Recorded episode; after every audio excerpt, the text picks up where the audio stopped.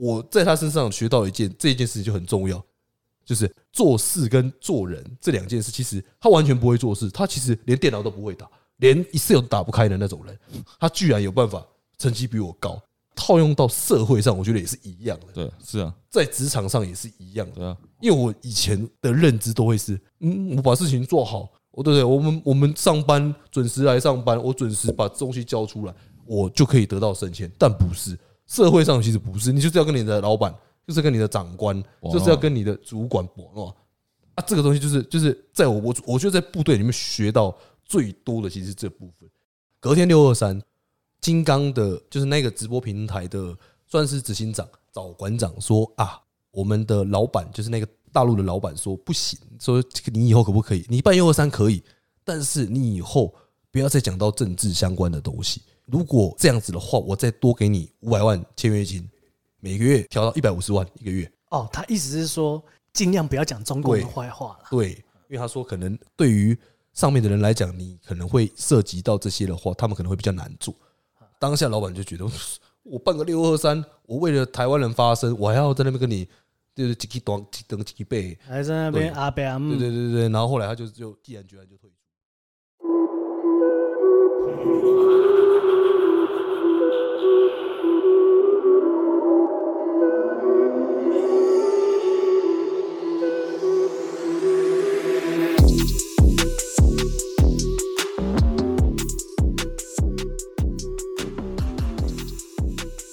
好，欢迎回到既视感，我是右七，我是小强，我是廖冠啊。当兵很晒的事情是什么东西？永远等不到学弟。我印象中，我入伍到第九个月还是第十个月，才有第一个学弟出现。哦，所以我们这一梯就是很衰，不知道为什么后面都没人了。看你当了九个月学弟，因为应该说我我们那个九九个月的最惨。我我们刚好遇到那时候全募兵制开始推的时候，就是那时候马英九执政的时候要开始推募兵制的时候，对对对对对对，义务役开始缩短。我算是末代，我这一批就是末代义务役，在我们单位后面进来就没什么义务役的人哦，因为后来义务役补到别的单位吧，你们那个单位先补，先就是后来的义务役兵都补去实战单位为主，可能我们到我第一个学弟进来是我的同梯已经快退伍了，大家都快退伍了，妈的最菜的就是洗餐板嘛，我们就要洗餐板，洗餐板洗了九个月。就是真的哎哎，九个月你九个月早就退伍了，九个月啊，对啊，想想你九个月退伍了，我不知道哪时候都放假。对啊，我是因为我是自愿役，自愿役的规定相对严格，那时候就是一直被定。后来到我的同梯全部都退伍之后，我才开始有学弟呀，也有志愿役学弟之后才开始比较好过。就前一年就是很痛苦，那时候妈无时无刻想要退，想要暴退，对，那时候真的无时无刻想要暴退，但你撑过来了。就撑过来之后，后来开始会因为当兵不是说接业务，对，要干嘛？之后就开始发挥自己的所长，就是发现到，哎，当兵可能打打报表，做个 Excel，你只要就是会一些事情，你就可以得到相等的福利。然后那时候当兵就就是，比如说我是管参事的，然后是什么什么连组检啊，装高装检啊，对。我们上一期讲高装检就是参事管的，是。然后那时候我的同梯就是因为我是属于那种很认真。就是比如说，连组检的资料我都准备的超级详细，就是每一次装备检查、装备妥善率干嘛干嘛、报修资料全部都要准备一整堆，然后之后要给长官检查嘛。后来我发现，哎，干你娘！我是在苏澳整修所，我们旁边有一个苏澳弹库，是两个单位，我们是负责整修弹药，他们是负责存储存弹药、管理库房。然后我怎么样干你娘，分数绝对赢不了我隔壁的单位。然后我隔壁单位是我刚好是我同梯在做，然后我去看他，我说，哎，干你娘，你怎么那么厉害？资料完全没做，卷宗空白，全部都空白，超厉！我说，看怎么那么厉害？后来发现他每次只要检察官来，谁来他都认识，全部都认识，不知道为什么。我就说，看你怎么那么厉害啊？我原本在就是整修所，后来我们调到分库去，我们卫报组整组调过去之后，那时候刚好遇到他快退伍，就是时间到，他已经他是志愿役，他已经快退伍，他就开始交接给我。嗯，对，交接的时候我才发现，他就带我去，然后去的时候他他就跟我说，哎，你有没有五百块？我说要干嘛？去买早餐，然后就去买，呃，像一个三明治，一杯奶茶这样，然后买十份，我就带着十份早餐。我说，因为我也有去送过装备，每次都要在那边等。他说，哦，跟我走就对了。然后就拿了两袋两袋的，只要看到人哦，他说，哎哎，薯瓜丁、槟榔啊，拿出来，然后早餐给他，然后下一位，然后走走走走走走，从联保厂头走到联保厂尾之后，哎，再来我要保修的装备就走过去，哎，学长，哎，出力姐出力姐就丢丢着啊，我们先去吃东西了，我等下来拿就走了。我说，干你啊，可以这样哦。就现场就觉得嗯嗯嗯嗯嗯，然后就还开就开始带我认识所有人，然后我们就跑去那个金六姐的那个洗洗衣部缝纫部，去缝纫部，然后走进去，他又认识，我就觉得奇怪，干连他也他也认识，他走过去，哎，阿姨，我来加班啊，哎，那你还没传起来，在那边吃饭，然后就有那种将军有没有？那种什么指挥官走进来，他妈缝衣服，看我们两个菜兵那边吃饭，然后就在那边吃吃吃完在那边睡觉，然后就在那边过很爽一天，然后之后哎就去哎下午装备好了，我们就去拿装备，哎不好意思走了，然后我就走了。之后后来我才发现。原来当兵不需要这么认真，对，就是你重点是人，对，然后然后你就是要打通关这些人，把弄这些人，因为联保厂的这些所谓的保养室教官就是高装检的检察官哦。然后为什么他会认识？因为他每个都有把弄过啊。然后比如说车兵化工通五个装备，我们宜安厂至少会出到两个到三个。那我就超三个我都认识，你鸟我其他也不用做了啊！来检查就是啊啊，来来来来，结婚呐，结婚呐！哦，旁边坐啊。之后我在他身上学到一件，这一件事情就很重要，就是做事跟做人这两件事，其实他完全不会做事，他其实连电脑都不会打，连 Excel 都打不开的那种人，他居然有办法成绩比我高，他是很会做人，但是他有办法就是想办法，这个检察官来，他喜欢什么，要跟他聊什么，他就是很很脸皮很厚的那种，像我。做人比做事还要重要。对，像我就属于脸皮很薄，我就觉得干，我就他妈的资料资料做，为什么我要听你的？我就做一百分呢，但是你不会是一百分，旁边的做零分的绝对是比你分数还高。这个东西套用到社会上，我觉得也是一样的。对，是啊，在职场上也是一样的。对啊，因为我以前的认知都会是，嗯，我把事情做好，我对对，我们我们上班准时来上班，我准时把东西交出来，我就可以得到升迁。但不是，社会上其实不是，你就是要跟你的老板。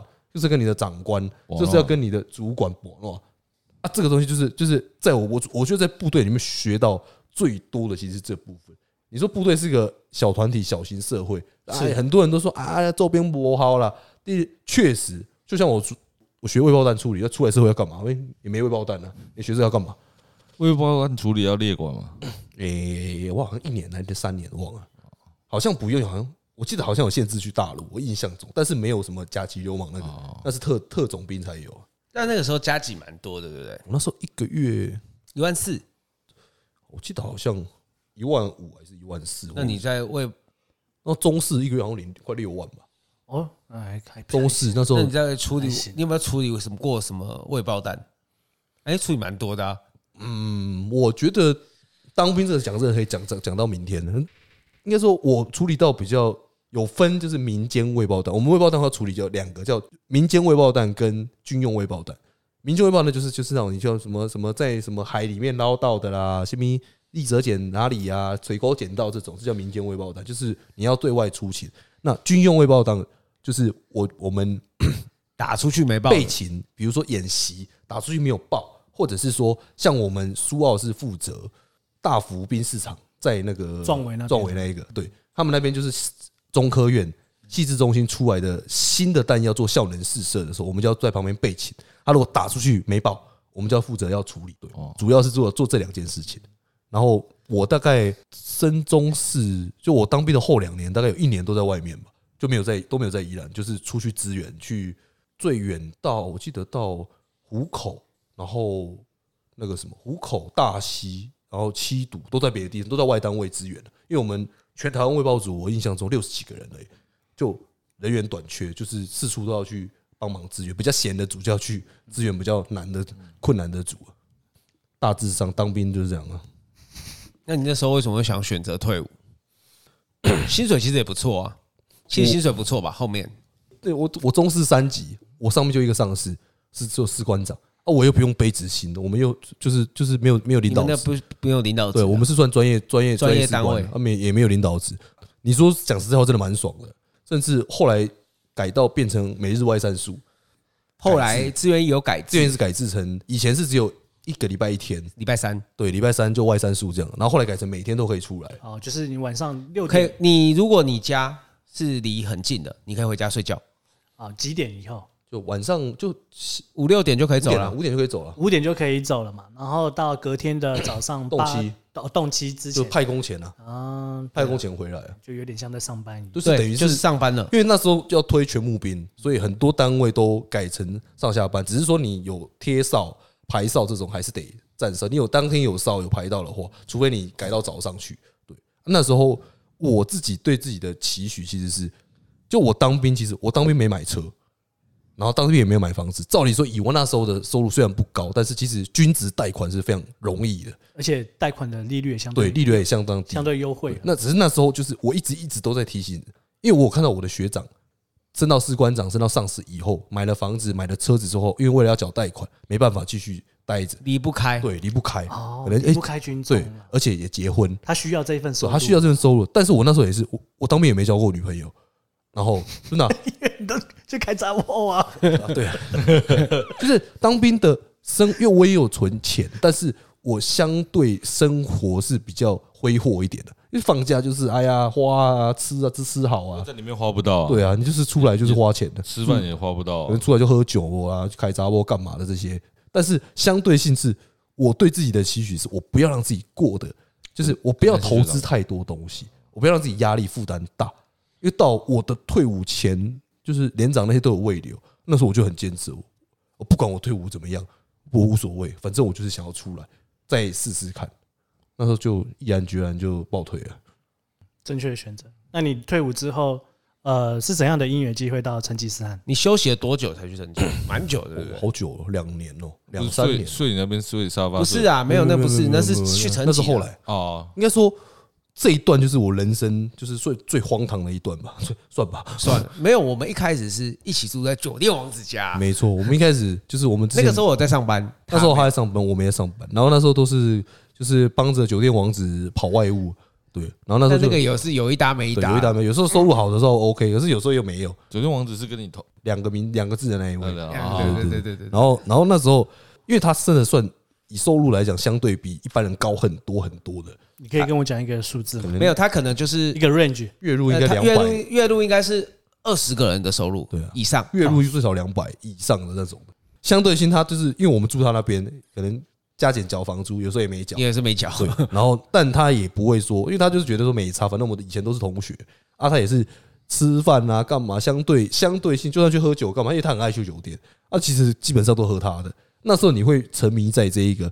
环境当中就打算了，没关系，我帮你开个车，就等于他小弟这样子啊，把他当做老板嘛。他就是成纸醉金迷，每个礼拜五大家就是骑在这啊，喝酒喝酒喝酒。那一个就是我自己，这个这是我我也跟我我爸妈应该不知道，我爸妈应该不知道。我我有也有跟我自己的朋友讲过，就是我那时候三五十万花完三五十万不止，我那时候应该我自己其实身上还都快一全部花完，全部花完，就那两两年多。没有，你积蓄是大概三五十啊，你那两年大概也有再赚个三五十，全部花完，等于是就是哎，可能框妹啊，干嘛？因为总不能框妹叫老板付嘛，就是去你他帮你叫妹，当然 OK，但你要自己带走要额外的东西，你当然不好意思说，哎，我就要空投，哎，你处理一下，这不太好意思。对啊，可能就是你去个几次也要付钱嘛。啊，那那时候建额，人家一个月收入是两百、三百的人。我那时候没收入，我真的是消我的积蓄。就算有赚钱，可能一个月好一点七八万、十万，少的时候可能一个月才一两万块，可能也没有，这个没有啊。那时候就变成，自然而然就过了那一段时间，到我顿悟是到，也不是说顿悟啊，就是突然就很突然，突然就觉得说我到底干嘛？那时候我就想说，我回宜兰好了，我那时候就离开。他先回宜兰大概半年吧，突然我就回宜兰，那时候就在在宜兰就是。也没干嘛，没干嘛，然后就去驻唱。那时候还在摸索我在干嘛。之后有一天就在看，那时候 FB 直播刚开始兴起，我开始知道哦，原来 FB 有直播这个东西。开始看的时候，看就看到馆长在真人。我开始 follow 他，开始就看到他有一只大熊，一只狗。然后之后他就说他的助理，他那时候助理要去当兵了。他说：“哎呀，有没有助理？有没有想可以雇狗的啊？可以来就是帮我雇大熊的啊？他很凶哦，他来咬我不负责哦，就讲讲讲讲很凶这样。”然后我就那当时就觉得，这个这个人好像我跟在他旁边，好像可以有所作为那种感觉。当下只是一个就一个感觉而已。然后那时候就打电话给狗冠，我然后就打给他说：“哎，你你家客客厅可以给我住吗？可以给我住吗？你住哪边？”他说：“万华。”我说：“万华离新庄近吗？”他说：“可能怎么过板桥这是哪里？大概跟我讲一下。”我说：“十五分钟啊。”对。然后那时候我记得，我记得我我记得我那时候好像拖一摩托车，对不对？然后到那个你们家附近那边，然后然后坐坐格马兰上来，然后我载你去牵摩托车，对对对对对，然后他就带我去牵摩托车，然后那时候我不好，我身上大概应该我身上应该只有几千块吧，应该只有一万块以内吧，就是也没有多少钱。啊，有了，我知道有，我身上有钱，因为我回到宜兰之后把我的摩托车原本那台摩托车卖掉。哦，对他上来骑他妈的摩托车，我上来骑我妈的摩托车，我妈摩托车扛来。骑一台那个雅马哈的买车超怪，而且还红色，劲风光。对，红色。哦哦，那那台以前我哥那个年代，大家都骑那一台。没有，他后来有改版呐，他是骑比较新版。对啊，对啊，就是我之前我之前高中那个宏伟翼改版之后那一台，然后就骑那台，就就后来就骑着那一台，然后那时候住那住在他们家客厅，有时候睡威人他的他另外一个室友的房间，就是他因为他室友都上夜班，或者是上。如果他上夜班的话，他隔天早他晚上我就可以睡啊。如果上早班的话，我我早上也可以睡，就是在他客厅跟反正你们就轮你就轮流睡别人两个房间呐。对对对对对对对对对。然后然后后来就就在那边，然后那时候去馆长那边工作。可是一开始去也，一开始也是蛮辛苦的，待遇也没有像一开始的待遇蛮差的，一个月两万六哎。啊，那那时候月休几天？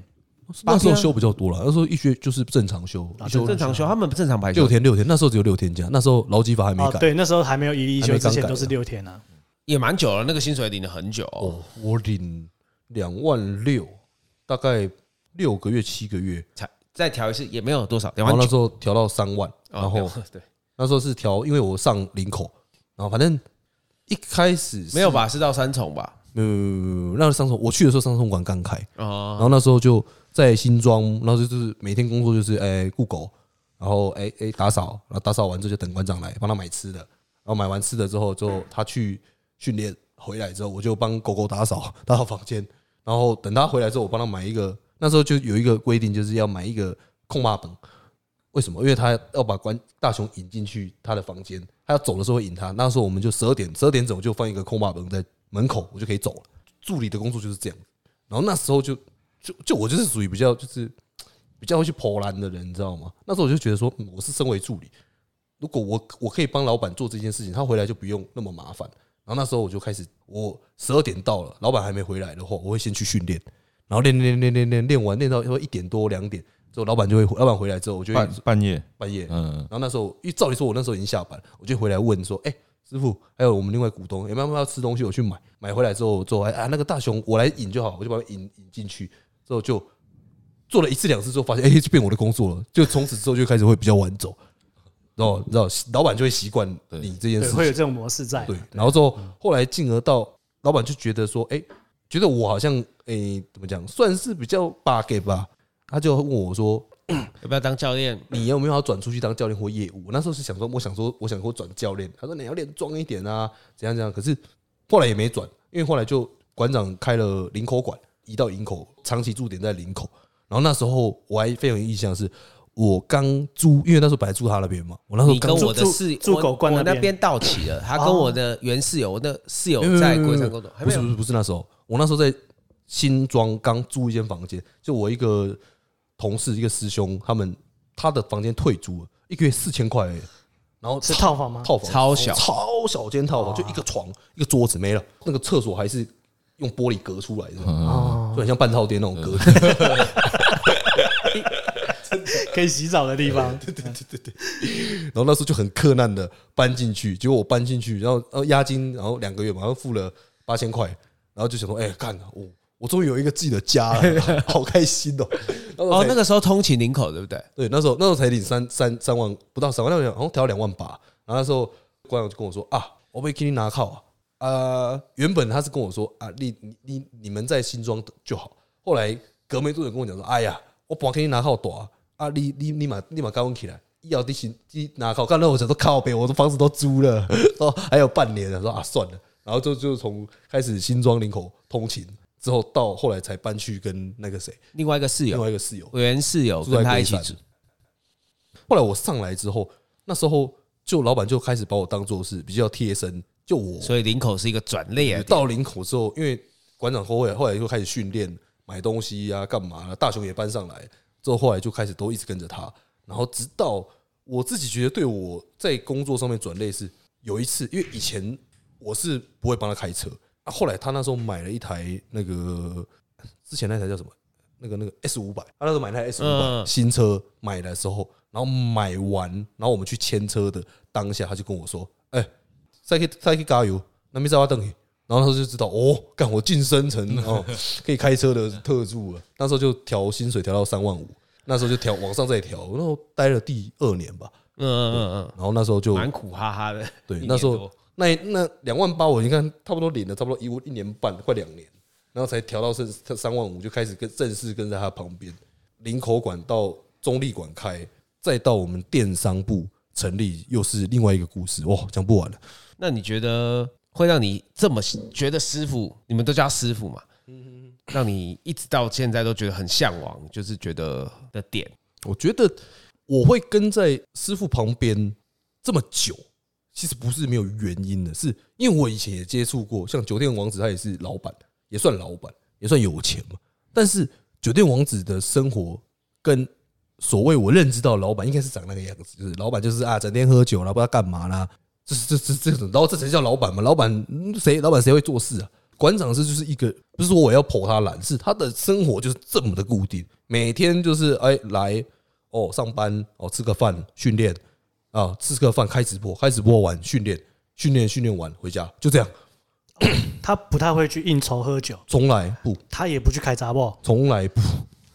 他就是一个很特别的，因为因为他是后来后期都是我是我基本上我二十四小时基本上都是我开车载他出入，就是我们除了比如说出了一些出席一些场合，比如说这个工商，我最常出门就是工商以前呢，然后法院，对啊，不然就是去新场馆，就这三个地方会出门。啊，基本上都都会载他就是上班下班上班下班这样。然后每个人都有惰性，对，像我有时候也是想练，要要觉得很累，想干嘛？但是看到他就会觉得，老板都练成这样了。他是一个就是不会说不喝酒，他真的不喝酒。虽然会抽烟会干嘛，但是他会会吃槟榔什么。但是他对于酒，他就因为他会影响到健身，他就是完全滴酒不碰那种。偶尔比如说我们试样品试什么，比如试啤酒啦，试 whisky，我们之前有想过要做纯做那个什么纯酒那种的话，会稍微喝一下，不然他基本上也不应酬干嘛。我佩服的是这一个点，他有办法是以身作则这一段。对于健身，对于工作，而且他也不放假。就是我有尝试过，就是我那时候刚开始在做电商的时候，就是电商刚起步了，我尝试过跟着他脚步不放假。哇，二十几天、三十几过一个多月没放假，我就觉得哇，他也都没放，他都是每天都可以固定每天都进公司上班、上班、上班、下班。照理说，以他的知名度、公司的规模，他大可以在家里开直播就好了，干嘛来公司？对不对？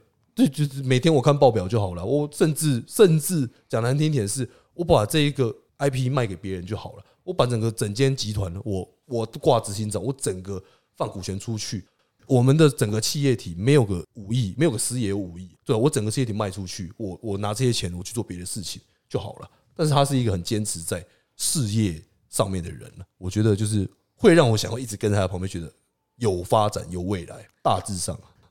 那我想要问一个看法哈，就是呃，最近有关于新庄棉的这件事情，呃，不是新新新疆新疆棉这件事情，你们已经有发声明了，不是吗？那有一些包括是中国的那边的艺人，或是台湾的哦，那他们就是会因为呃政治立场的关系哦，然后去做出一些选择嘛。那先前在馆长在这一块，比如说在面对于中共中国的议题上面。当然，选择中国，他的钱当然会相对容易的赚。那我比较好奇的是说，为什么馆长要要选择比较难赚的钱？我们在二零一八年，其实我觉得这个 A 冠你要让他从 你们直播开始的那一段开始讲。我们因为都有关系。我们在二零一八年早期，应该是馆长的直播严格，就是早期他是做 FB 直播，主要还是教健身、干屌啊，其实不太谈论政治。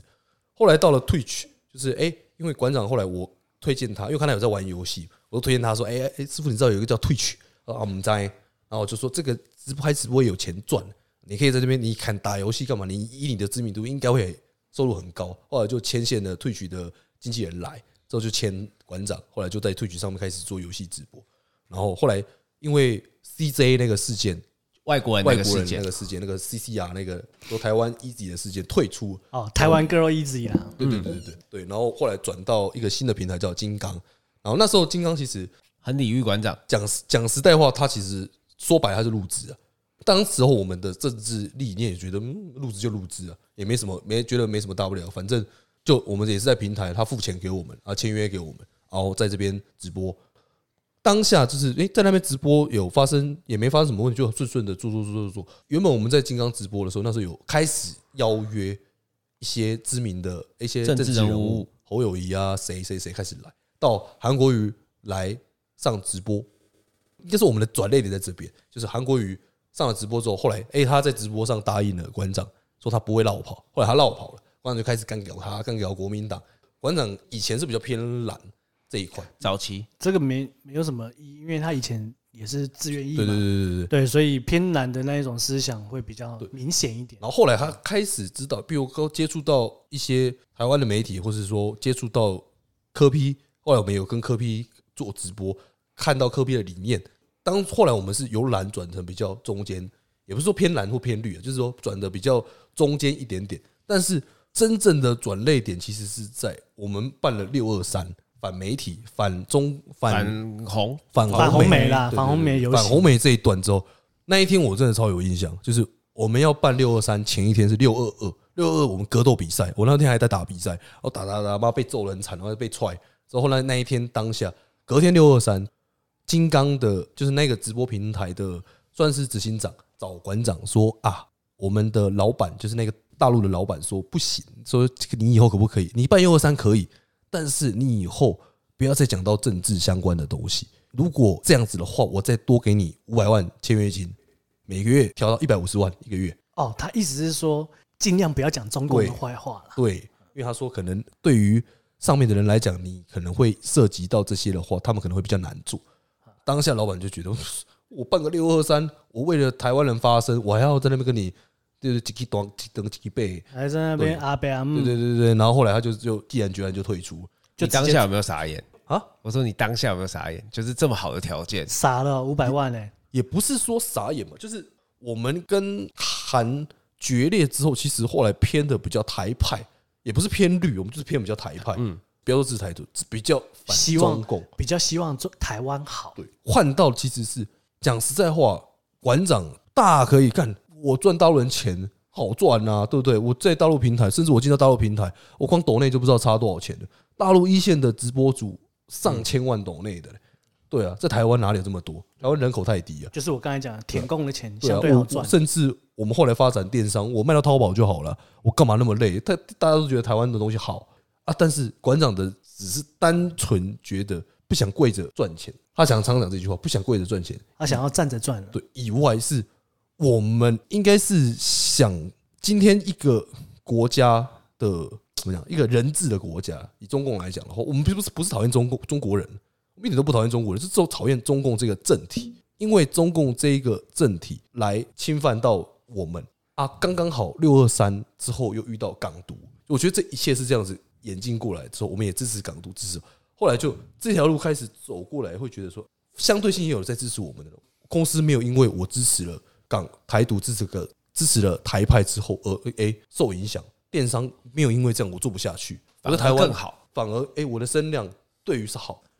第一个商业面来讲是有市场，第二个是我做这件事情不是说赚台湾人，很多人会想说，哎呀，你们就是啊卖台湾价值啊啊，你们就是怎么样怎么样怎么样。可是站在我的立场是，你有你的选择吗？想要选择看收看我的人，或是想要选择买我们东西的人，或者选择相信我们的人，他会来相信。你不想相信我们，让你离开嘛，对不对？你想，我也没有，我没有阻止你选择的权利啊。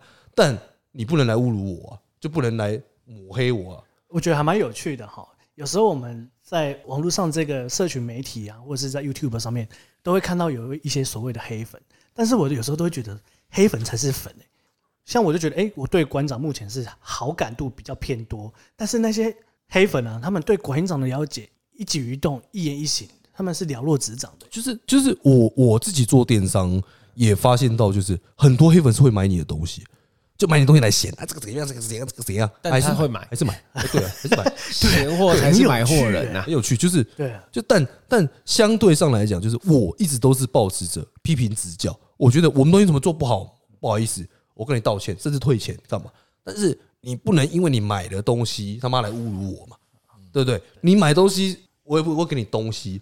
对，因为买东西不是老大，很很常会遇到，就是会被放大检视，就是比如说像瑕疵，还是说什么，有的人就是会放大检视。你说，哎呀，你馆长出的东西就是要一百分，你做的九十九分就不行，很常很很常会遇到这种状况。对，所以我觉得在 YouTube 上面遇到，或是在呃社群媒体遇到这种事情的时候，就是我们尽量要把它往好的看，我们应该说去看好的部分，那坏的部分就把它当成借鉴。哦，当成一个改善的方式。但那个时候的时空背景，你有没有没有想到电商后来会这么好的时候？你有没有觉得，哎，干，老板怎么会拒绝一个这么好的条件？我当下其实就是当下这个会，你可能在啊，就是对方提出一个这么优渥的条件，你有想到说，老老板会直接拒绝？我当下其实后来事后，其实老板有跟我稍微聊天，他还说，你觉得我这个决定对不对？嗯，一年还有还有一年。你看，一百五十万乘以十二个月，一年是一千八百万，再加签约金，哇，两千多万，而且这不含健身房盈利，你一年就是开开直播。对啊，而且当时对方提出的条件其实也不算太难，也不算太一给到啊，他只是叫你说少聊，少讲中共的坏话而已啊。我觉得反而答应了，就他就不是馆长，可以这么讲。哦，你懂吗？我已经有想到，他一定不会答应。我当下听完，我就觉得啊，是啊，是啊，是啊，是啊，就是你想说是啊，师傅不会答应，可是这钱又这么多，对我说是啊，是啊，是啊。但是我觉得这也是一个契机，就是因为这样子的关系，后来我们我们因为这个关系才转型做开始做电商，电商开始做电商之后，我们那时候就有想过，当初某个牌子在做的什么冲锋衣啊的代工厂，其实在大陆他有来找过我，那时候他有跟我讲说啊，这个冲锋衣你看卖的多好，一件多少钱？一件。好像打给我七百块，他说外面一件卖一千一千五一千六，你们七百块卖个一一件一千三一千四，好赚呐。那时候诶，外套以台湾来做，后来我开始接触到成衣，我知道才知道台湾的成衣的相对工钱高高，不可能像大陆这种便宜嘛。然后那个人来找我，那时候拿来外套真的是做的不错，又厚，然后诶，车缝布料其实也算 OK。那时候拿给馆长看，馆长就说他也是看完说大概度的东西，我们两个讨论完之后，他就说算了，不要，我们做台湾的。后来我们才开始做从事电商，就是我开始才是小雨的开始。他开始，他那时候他就跟我讲一句话啊，不管了，你想办法去找衣服的厂商，你来做，师傅来抄，我来用我的名气。我们以前没有，因为以前没有卖过东西，没有卖过任何周边东西。你想办法做，做完起来了，其他的该给你的钱我会给你。他就是这样讲。然后那时候我当下我应该花了大概两个月吧，每天早上大概八九点。因为我上班时间通常是下午，可是我每天早上八九点就起来，就去中立、去五股工业区去绕，去看一些厂商，就上网有没有 Google 地图去找那个什么成衣工、纺织工会。你怎么没有来找我？我不知道哎。我们家在开撞球场以前是在做成衣的，但现在没有了啊。但是我们机器都还在啊。没有，不是啊，我意思是说，我可以帮你证明这件事情。那时候我是在国小的三四年级的时候，我们的那个成衣厂才收起来。在那之前，我们其实是还赚蛮多，而且还有外销。啊，那时候为什么会收起来的原因，主要就是因为中国的工资低廉。我们讲坦白的，我们在台湾做一件衣服，大概成本是三四呃两百多块，那大概可以卖五百块。但是中国那边的成本就是相对大概在一百块左右，所以我们的竞争力完全比不上人家。所以你刚才讲的那个，我可以帮你印证，在台湾的成本就是相对比较高。有些时候是变成台湾其实是研发这一块很强，你看。现在的巨阳啊，巨阳、鲁红，然后旭宽这些这几间大间的布厂、染织厂，但是因为成本考量，他们接单都是一季可能三百万件、五百万件在接，但是他们的成本考量为什么变成一定是往人工相对低的地方去生产？因为为什么？因为最大的原因是因为我们现在市售的所有的衣服都需要车车工，因为没有发明一台机器，就是我把哎裁片，这衣服是裁片嘛，前片后片的侧。绣片，然后摆到一个机器里面，然后冰箱关起来，打开衣服出来，没有这个机器，没发明这种东西，所以一定要靠人去车。而我们台湾的纺织相对性，我自己觉得就是我们政府对于这块的扶持是非常非常非常少。因为你有听过科技科技园区、科学园区、软体园区，你有听过纺织园区没有？相对没有，没有这种东西啊。了不起在工业区里面有而已。纺织这个东西就是人工上面，现阶段台湾。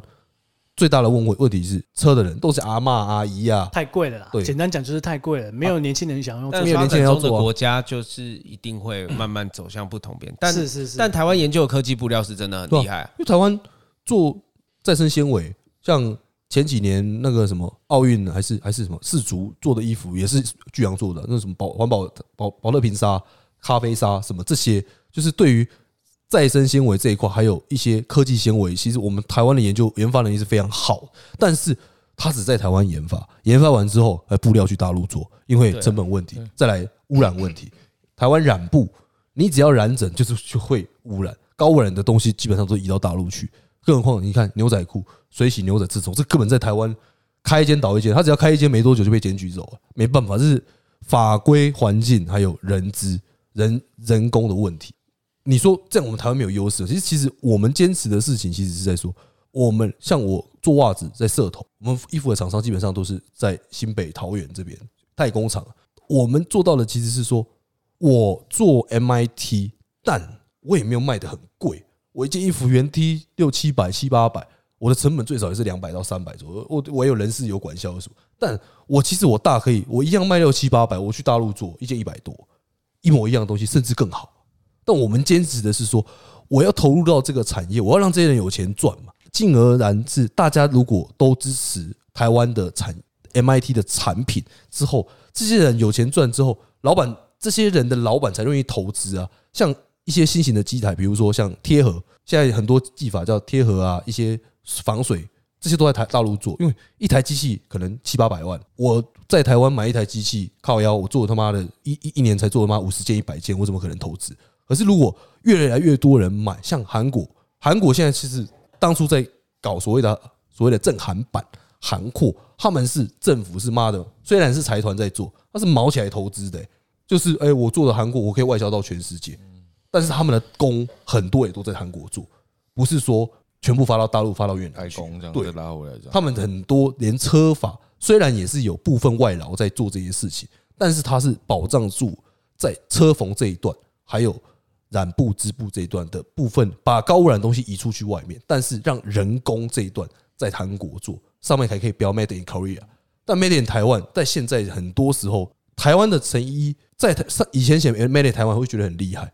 现在前面的台湾其实衣服没有好到哪里去，我讲坦白，没有比大陆好到哪里去，因为大陆真的是一条龙作业，他们的技术，但是那些人都是台湾人啊，啊，那些工厂都是台湾工厂，就是早期一些的产业，对啊，产业外移了，对啊，技术都被移转移到台湾大陆去，大陆完全越来越起来之后，在代工这一块，它技术流不回来，就像台湾现在剩的以我以产业，除了台积电以外，我们到底还剩什么？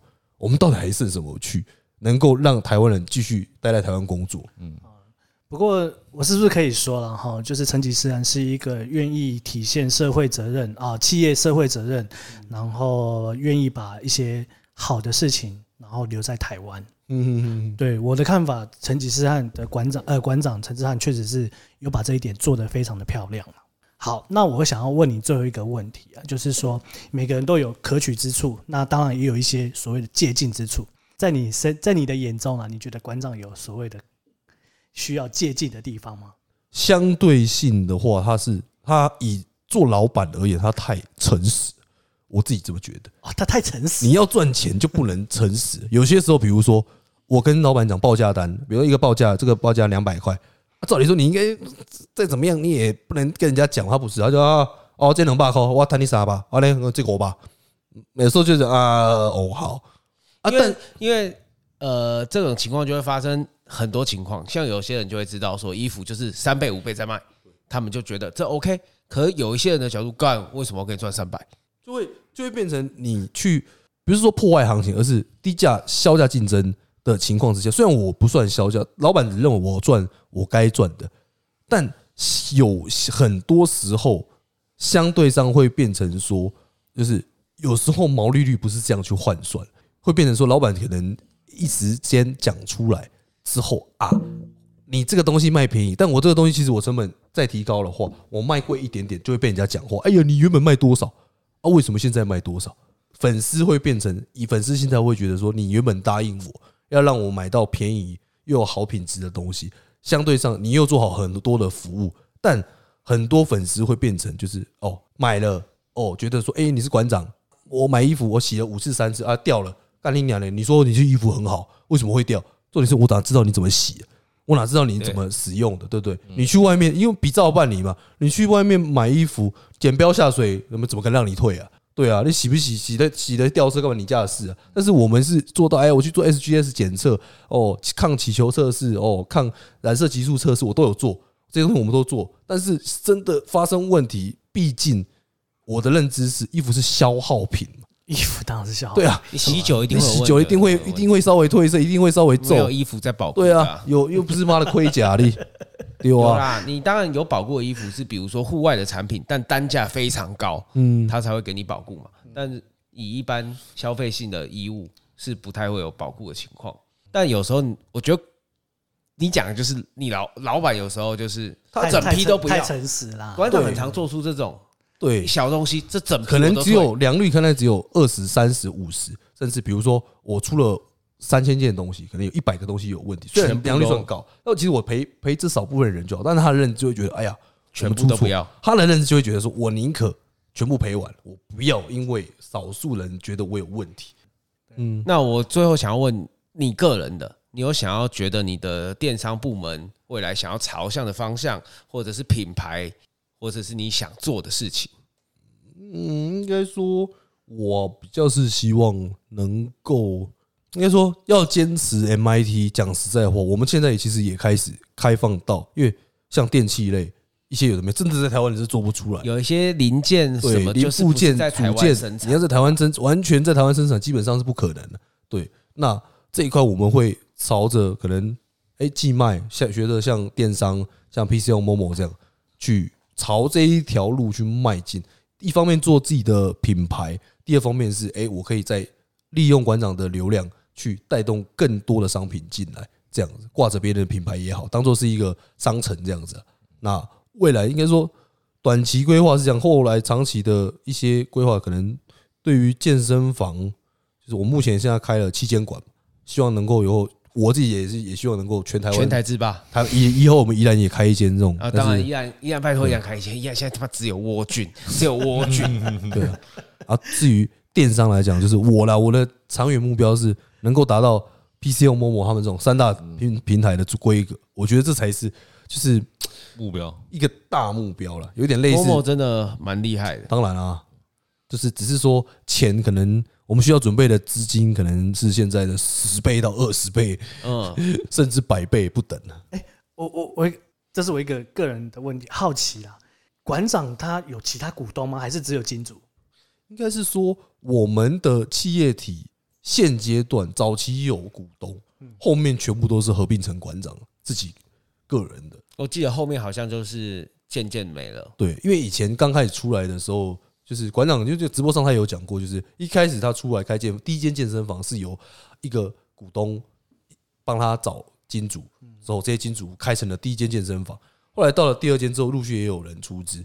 可是到第三间、第四间之后，后面就后面的间房基本上都是他自己独资，哦，包含到电商体系也都是他自己独资。因为我刚才原本是想要问的问题是说，呃，开始盈利之后，然后也获得不错的营呃营收之后啊，都会有一些股东会产生纠纷啊。我原本是想问你这一块，说馆长会不会有这方面的问题？就是因为以他的个性来讲，我会觉得说，哦，他很哎，他宁可要兄弟也不要钱这样子。